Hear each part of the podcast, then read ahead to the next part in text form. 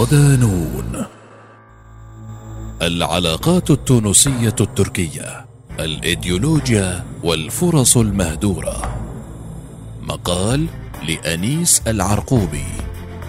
ضمن ملف تونس العثمانية. رغم أن العلاقات التونسية التركية مختلفة عن علاقة أنقرة بأي بلد عربي أو إسلامي آخر نظرا لعدة عوامل من بينها التاريخي والسياسي. فإن الكتابات والدراسات في هذا المجال كانت شحيحة ونادرة ولا ترتقي لحجم التاريخ المشترك بينهما قرابة خمسة قرون. في مقابل ذلك حظيت العلاقات التونسية الأوروبية وعلى رأسها فرنسا بكل الاهتمام. فسلط الضوء على جميع الأبعاد الاجتماعية والاقتصادية لدولتي شمال وجنوب المتوسط واهتمت المقالات والتقارير من الجانبين التونسي والفرنسي بكل شاردة وواردة. والحال أن الاستعمار الفرنسي للبلد الواقع في شمال إفريقيا قارب خمسة وسبعين عاما.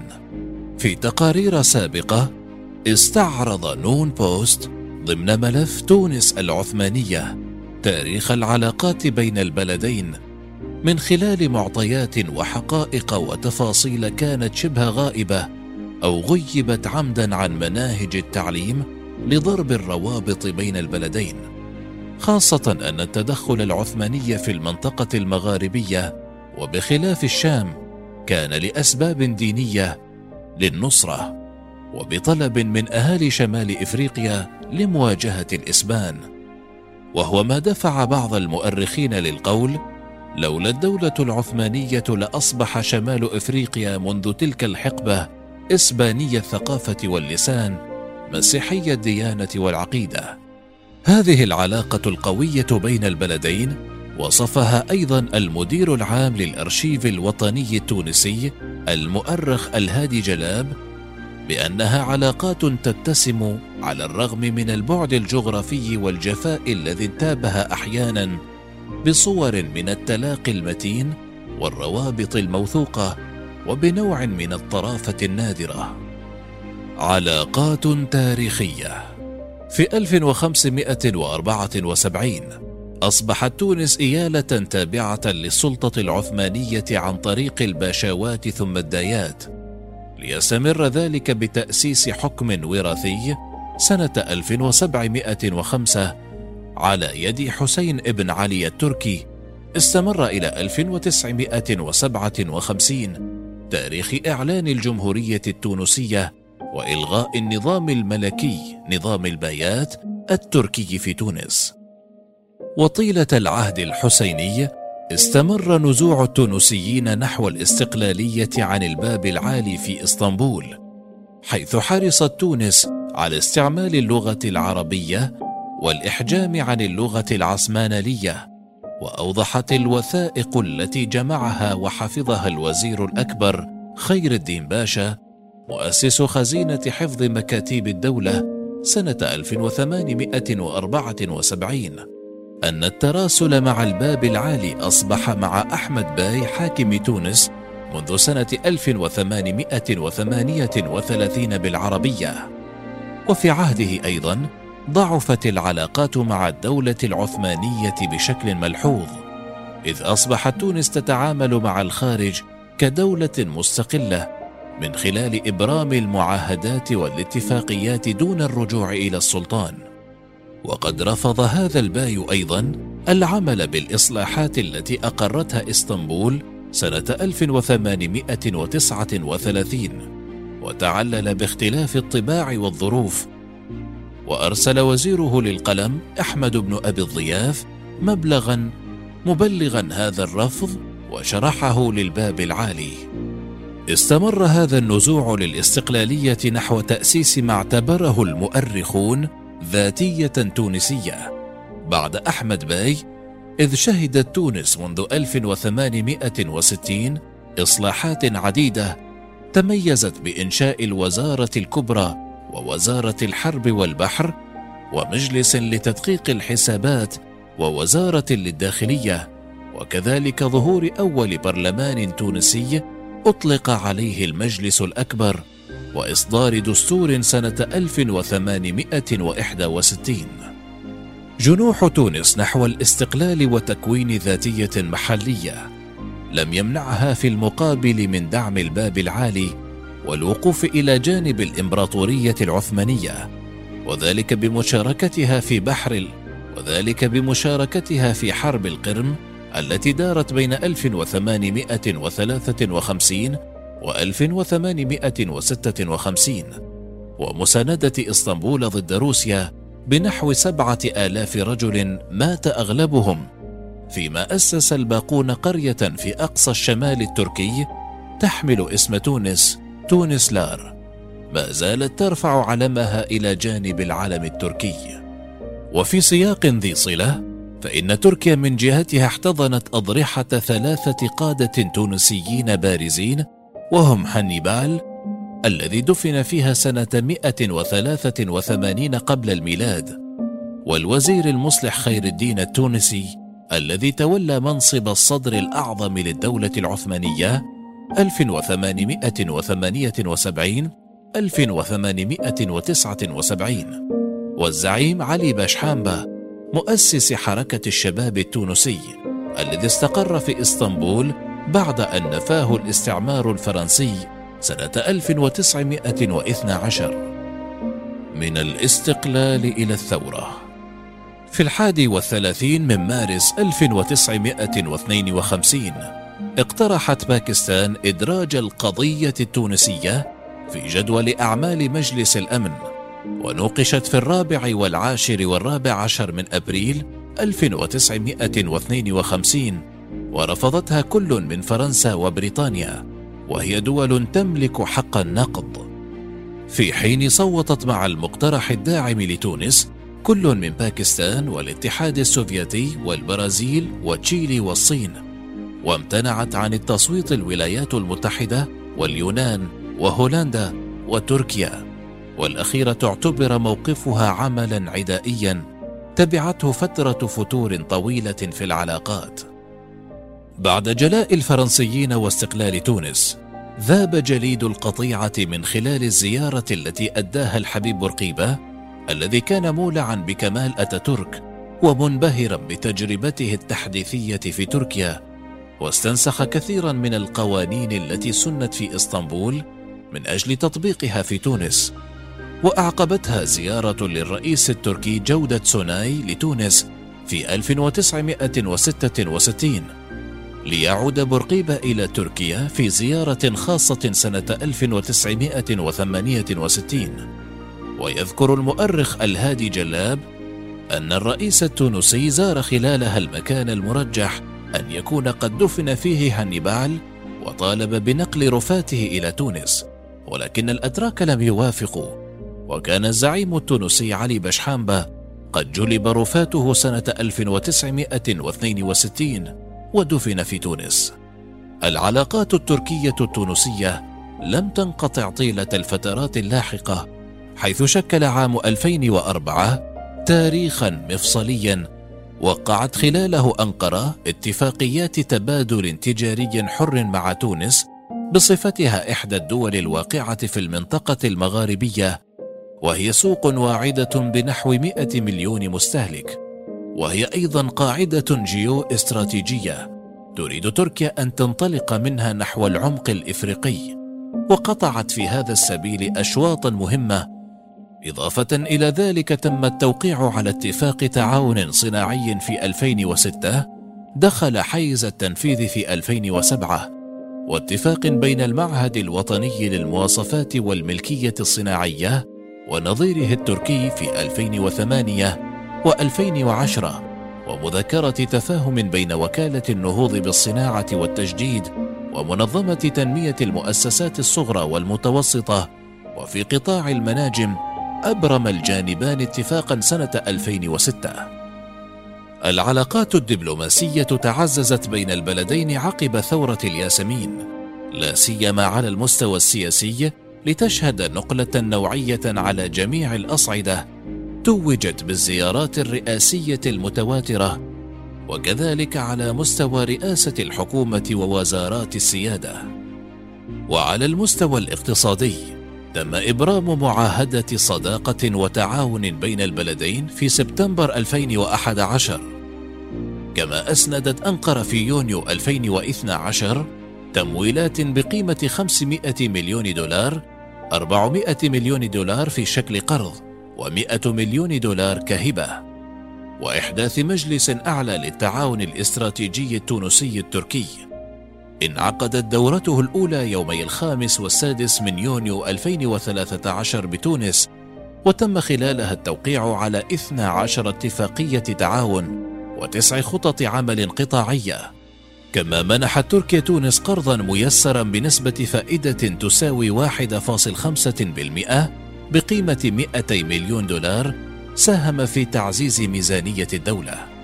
وبحسب بيانات سنة 2015 فإن حجم الاستثمارات التركية فاق 210 ملايين دولار أمريكي فيما بلغ التبادل التجاري بين البلدين 992 مليون دولار في مجالات مختلفة منها الأغذية والنسيج والملابس الجاهزة والأحذية وأعمال البناء. إضافة إلى ذلك أصبحت تونس وجهة للاستثمارات التركية إذ يوجد بها حاليا خمسون مؤسسة اقتصادية تركية في مجالات متعددة ساعدت في خلق 2500 موطن شغل إضافة إلى الرابط التاريخي الذي يجمع البلدين. فإن تركيا الصاعدة تمثل بلدا مهما لتونس من الناحية الاقتصادية. فهي تتبوأ المركز الخامس عشر بين القوى الصناعية في العالم والسابع في أوروبا. وهي جسر اقتصادي وثقافي إلى بلدان آسيا الوسطى ويمكن للبلدين من خلال تعزيز التعاون الثنائي وفق قاعدة الشركات التجارية والاقتصادية الوصول إلى أهدافهما المتمثلة أساسا في النجاح في اختراق الأسواق الإفريقية من قبل تركيا. الخروج من هيمنة الشريك الأوروبي الكاسح منذ عقود على ثلثي مبادلاتها مع الخارج بخصوص تونس. تعزيز التعاون الثنائي في كل المجالات مثل التعليم والصحة والتصنيع. تبادل الخبرات والكفاءات. حدود العلاقات. على الرغم من مرور عشر سنوات على انهيار نظام بن علي وتحرير التونسيين من حقبة الاستبداد والتسلط. يبدو أن الملفات القديمة لم تغلق بعد وخاصة المشاكل الاقتصادية. فالثورة لم تعط أكلها بعد في ظل ارتفاع المديونية ونسب البطالة والتضخم وانهيار العملة المحلية وتعطل عجلة الإنتاج بسبب المطالب الاجتماعية. ناهيك عن نقص الأسواق الواعدة فالبلد الواقع في شمال إفريقيا مرتبط بشكل عضوي مع مستعمره وفق اتفاقيات تاريخية كالبترول والملح والفوسفات وهي موارد لم تكن يوما رافعة اقتصادية بل انتفع منها الفرنسيون. وإذا كانت تونس تسعى لفتح أسواق جديدة وعقد اتفاقات اقتصادية من أجل تطوير المبادلات التجارية فما العوائق التي تحيلها دون إقامة علاقات مع تركيا مماثلة لدول أوروبا؟ الإجابة تكمن في المعطى الأيديولوجي باعتباره حجر عثرة أمام الإقلاع الاقتصادي الذي تنشده البلاد منذ 2011 حيث ينظر بعض السياسيين في تونس من اليسار إلى العلاقة مع تركيا من زاوية محدودة تلخص أنقرة في حزب العدالة والتنمية. والحال أن الأخير لا يتعاطى في الشأن السياسي بمنطق عقدي بل يتعاطى مع إرث مصطفى كمال العلماني كقاعدة حكم. والمنزع الليبرالي طريقا لتشجيع آلاف رجال الأعمال على الانخراط في صفوفه وفي مسار التنمية الذي تسلكه. لذلك عمل خصوم النهضة الحاكمة في تلك الفترة ضمن الترويكا على ضرب محاولات التقارب وإرساء تعاون ثنائي في شتى المجالات من خلال إلصاق تهم ولاء الحزب التونسي للخارج الإخوان ومحاولة تتريك البلاد دون النظر إلى المنافع والمصالح المحققة من وراء تلك العلاقات. المعارضون للتقارب التركي التونسي يحرصون على إبقاء تونس تحت مظلة الاتحاد الأوروبي وخاصة فرنسا الشريك التقليدي للبلاد بثمانين بالمئة من التعاملات التجارية تصديرا وتوريدا لعدة اعتبارات ثقافية الفرنكوفونية وحتى العلاقات الشخصية التي تربط بعض السياسيين.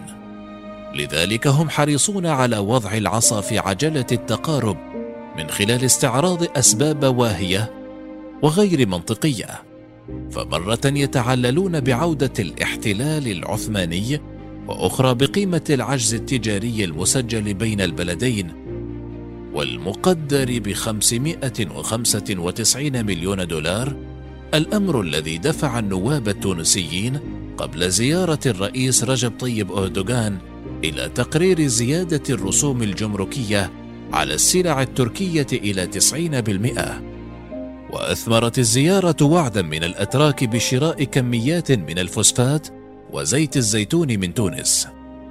مطالب تعديل ميزان التبادل التجاري مشروعة وهي أصل السياسة الاقتصادية لأي بلد ويمكن تحقيقها من خلال التقارب والتعاون وخاصة عبر التفاوض لتحقيق المصلحة الوطنية. أما أن يتم استثمارها في ضرب العلاقات الدبلوماسية بين البلدين فهو يثير تساؤلات كثيرة خاصة أن تونس تعرف عجزا في المبادلات التجارية مع الصين ب 2650 مليون دولار. والاتحاد الأوروبي برقم غير بعيد عن سابقه وهي أيضا تقبل على اتفاقية مع الأوروبيين وصفها التونسيون بأنها عهد أمان ما قبل الحماية الفرنسية وباب استعماري جديد. وفي سياق ذي صلة قال الصحفي التونسي محمد بشير بلطي في تصريح لنون بوست تونس تمر بمرحلة انتقالية يبدو أنها طالت أكثر من اللازم ولم تستطع تكوين موقف موحد في أهم القضايا الدولية وخاصة في علاقاتها مع المحاور الدولية الكبرى التي تكونت خاصة بعد الثورات العربية بل أكثر من ذلك دخلت تونس في سباق هذه المحاور نتيجة اصطفاف سياسي داخلي لم يتعامل مع هذه المحاور وفق المصلحة العليا للدولة بل وفق الإيديولوجيا المعششة في أذهان القيادات السياسية. مضيفا تاريخيا اعتمدت السياسة الخارجية التونسية على منهجية شبكة العلاقات الدولية الرقيقة التي لا يمكن رؤيتها أو الإحساس بوجودها بمعنى أن الدولة التونسية لا تعادي ولا تساند في العلن ولكنها كانت تتحرك وفق مصلحة البلاد الداخلية وخاصة حجم تونس في المنطقة والعالم. واليوم تريد أن تأخذ مكانا أكبر دون أن تكون لها الإمكانات لذلك. اما علاقاتها بتركيا ورغم الدور المساعد الذي قامت به الأخيرة في دعم التحول الديمقراطي؟ فإن ذلك لم يستثمر وفق المصلحة العامة للدولة التونسية بل تم ادخاره في أجندة الصراع الداخلي وكثيرا ما أضر بهذه العلاقات. بلطي أكد لنون بوست أن الحكومة الحالية وخاصة مع الرئيس المنتخب قيس سعيد قد تعدل البوصلة الدبلوماسية نحو الانفتاح أكثر مع تركيا. لكن وفق مصلحة تونس وليس وفق مصلحة أي طرف سياسي. مشيرا إلى أن العلاقات التونسية التركية ذاهبة نحو الاستقرار أكثر وربما التطوير. لكن الأمر محكوم أولا بحسم الجدل الداخلي عن الدور التركي في العالم واقتناع الأطراف السياسية أكثر بحقيقة هذا الدور وهذا الوزن وأن تونس يجب أن تتعامل مع الأمر وفق مصلحة تونس العليا والاقتداء بالتجربة التركية على المستوى الاقتصادي والاجتماعي. من البديهي أن يكون الهدف من السياسة الخارجية والعلاقات الدبلوماسية تأمين المصالح الوطنية لكل بلد. فالقوة والرؤية والتخطيط الاستراتيجي يزيد قدرتها على التحكم في الموازين الدولية والتموقع في شبكة العلاقات والانتفاع منها بكل الوسائل المتاحة. لذلك على التونسيين أن يخرجوا من الدوائر الضيقة والاصطفاف الإيديولوجي الذي أسقطته النظريات الجديدة. فهذا العصر تغيب فيه المبادئ والمثل ويحضر فيه التفاوض والمساومة وبنية المصالح. ومثال على ذلك سياسة الاتحاد الأوروبي تجاه إيران. فالأول ليس معنيا بصواريخ الثانية النووية بقدر مصالحه المتمثلة في السوق الاستهلاكية والأرض المشجعة على الاستثمار والممتصة للركود. بالمحصلة يمكن القول إن تونس ما بعد الثورة لم تحاول الخروج من جلباب الاتحاد الأوروبي الذي لم تنجح شراكاته الأولى المتمثلة في الجات سنة 1990 واتفاق التبادل الحر 1995 وفي بناء اقتصاد وطني قوي يرفعها إلى مستوى الشريك الاستراتيجي. وأهدرت الفرص المتاحة لتنويع الإنتاج والأسواق وفرض سيادتها الاقتصادية من خلال شركات حيوية جديدة كتركيا والاتحاد الإفريقي. حيث رفض نواب تونسيون المصادقة على اتفاقية منطقة التجارة الحرة الإفريقية في وقت سابق. وعليه فإن ساسة التونسيين أمام مرحلة مفصلية في تاريخهم.